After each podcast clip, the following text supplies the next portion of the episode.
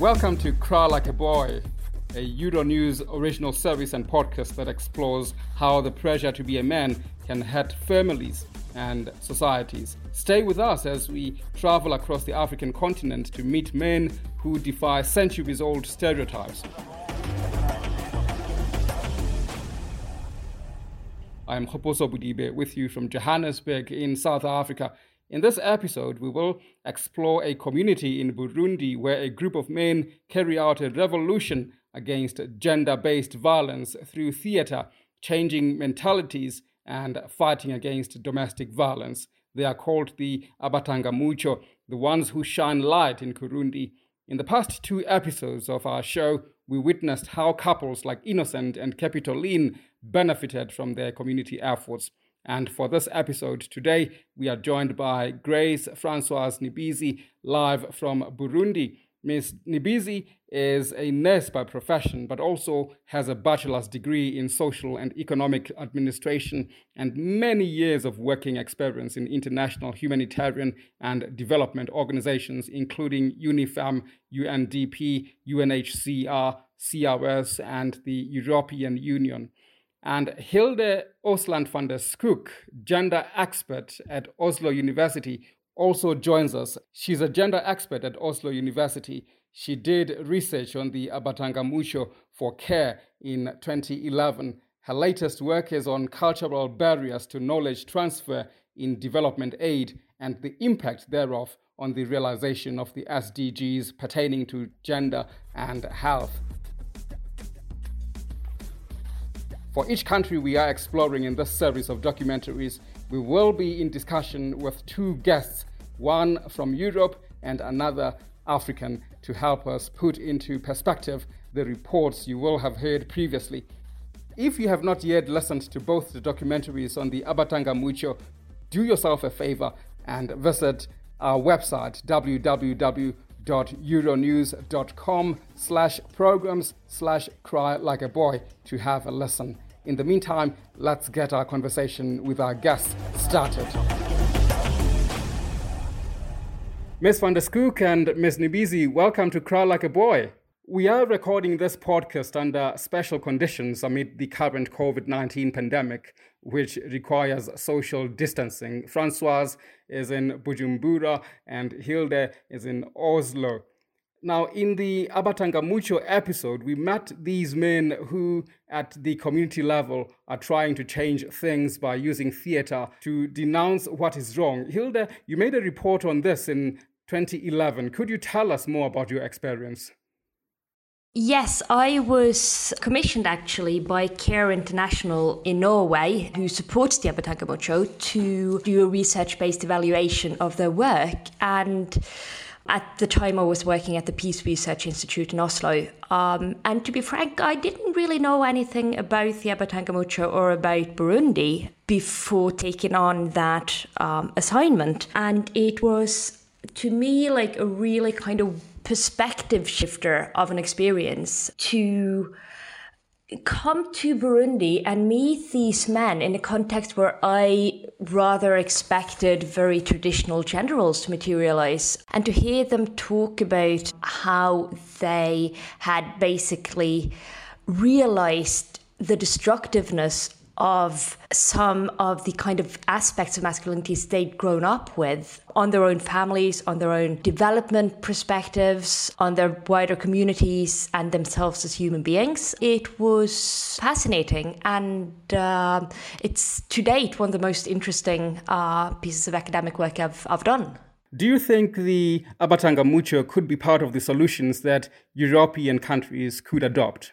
In many ways, um, yes, I think they can. Because one of the things that really struck me with the Abatangamucho was how they were able to kind of approach their sort of ingrained ideas about what it means to be a real man. They were able to question that and to and to approach that with you know a bit of a kind of critical lens even from the inside and and to look at okay but if if what I learn is that to be a real man, I need to beat up my wife, uh, how does that actually impact myself and my wife and my community is this actually good for us?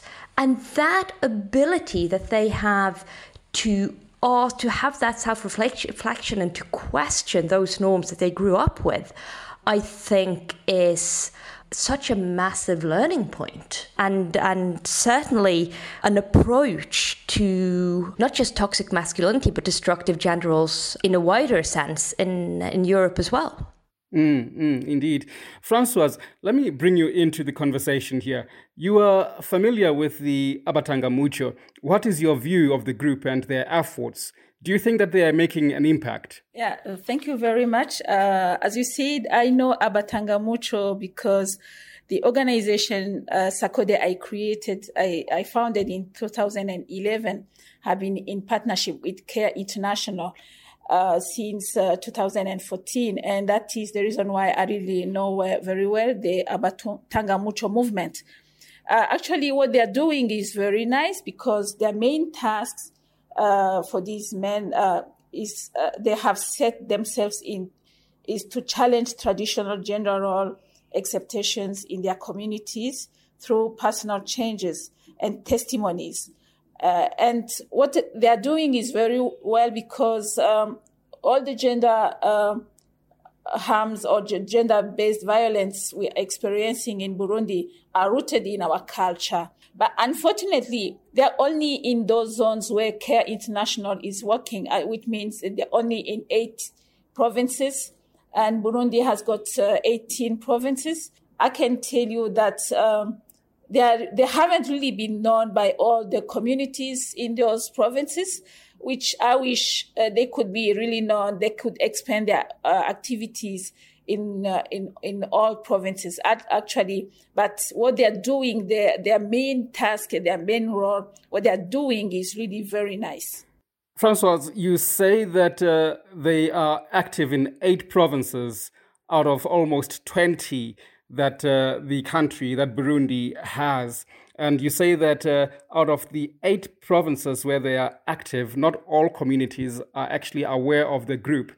But where they operate, what successes do you see? What kind of impact are you seeing that is noticeable? What are people in those in those communities saying about the group? The one of the, their success is that where they are uh, working, rural Burundian men who had had begun to question their traditional ways of life. They're actually they're uh, starting to question their their masculinity because in Burundi, uh, the, all those all the gender based violence, uh, as I said, are rooted in our culture, which means the gender based violence are, are taken as a normal thing.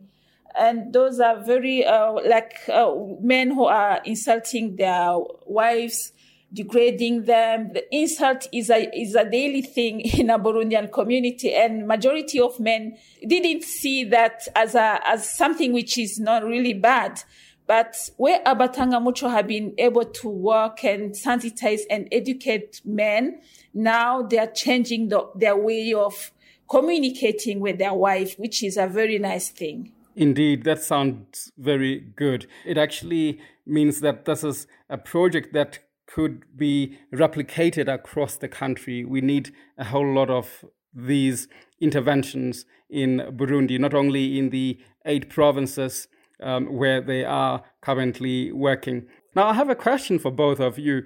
In the first episode of our series, we learned about toxic masculinity, which refers to the ideas, the norms, the attitudes that we raise boys around to think that boys and men are dominant, that violence is the way to resolve problems, that men and boys are superior to women, and so on and so on. What is the role of toxic masculinity in gender violence or in marital violence in your respective countries? Let me start with you, Hilde.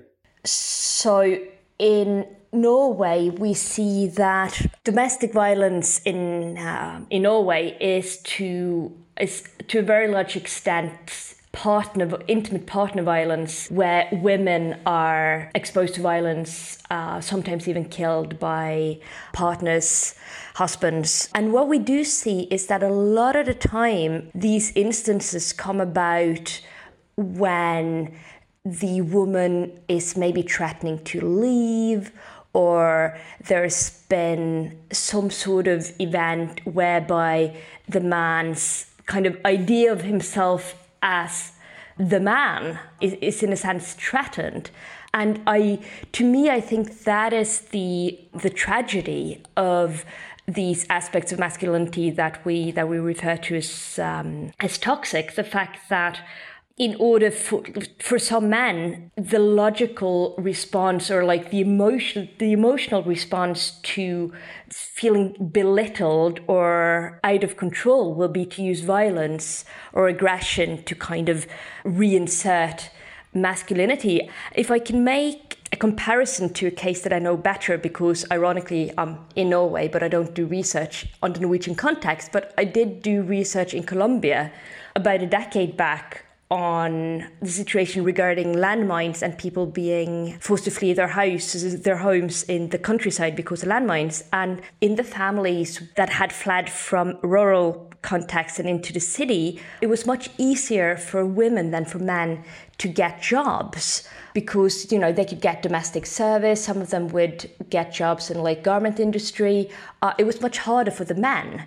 So there was a shift where the women in a lot of these families became breadwinners. And what was seen there was that in parallel with that, you'd see an upsurge in domestic violence, which was associated with these men kind of feeling like their role as breadwinners was taken away from them, and that that was something that triggered reactions of, of violence in some.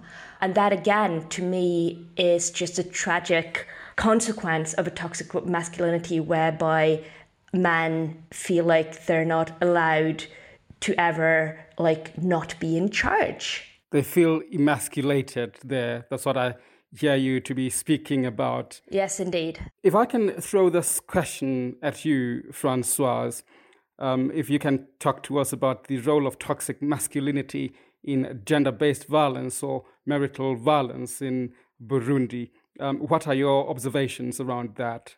The role of toxic masculinity in gender-based violence is that it creates really a very bad, uh, very bad expectations of female being as passive, as submissive, as weak, as uh, powerless, as dependent or on men and uh, which which I think is not true. And actually that's why I said what Abatanga Mucho are doing is is really good because their main goal in their activities, uh, even in their show, is to help men, as many men as possible, to realize that activities uh, such as uh, uh domestic violence, because uh, all those I have said, and also majority in Burundi, as I said, in majority of income generating activities and household work are done by women. And women um, are excluded from all decision making. They are not allowed to um, all possibilities for achieving financial and social pro- uh, progress. Uh, so all those I consider them as um, the impact of toxic masculinity, and that's why the Abatanga Mucho are really challenging all those values and behaviors of gender roles through uh, their testimonies. I wish the Abatanga Mucho could really uh, cover the whole country, not only Burundi, the Africa, even Europe, because I believe it's the same thing all over the world. Grace Francoise and uh, Hilde, uh, both of you, your responses to the question around toxic masculinity actually bring me to this question here, um, which is achieving gender equality or gender justice is a challenge for most countries, which you have already alluded to in your responses. What are the main obstacles, in your view, regarding the attainment of gender equality? I will start with you, Hilde, um, in the context of uh, Europe, in the context of Norway, um, where you're based. What are you seeing as the obstacles there that are preventing the attainment of gender justice? I think that cement the gender roles anywhere you go really is the biggest challenge to gender justice because our gender roles they create these kind of fixed expectations about how it is acceptable to be as a man and as a woman and that creates these blind spots where it becomes so difficult to ask questions and to see the injustice of, of things that are going on. And, you know, even if gender equality has come a very long way in Norway, like um, compared to the rest of the world, Norway is doing very well indeed. There is still there's still just like this massive difference in what's expected of a, from a woman compared to a man? Like, how is a woman expected to behave? Uh, what kind of job is she expected to have? And even if she's allowed to have all the other jobs, even if she's allowed to behave in every other way, she's still expected to do this, that, and the other. And and it's the same for men. Uh, so I mean, at that just like overarching level, the fact that we insist on splitting the world into those two camps and assigning these very specific expectations as to how to behave and what you're expected to be good at and what you're expected to be bad at. Um, I think that's what's holding us back across the world. Your views on this, Francoise? In Burundi, uh, the main uh, obstacle is related to the fact that majority of Burundian women are uneducated.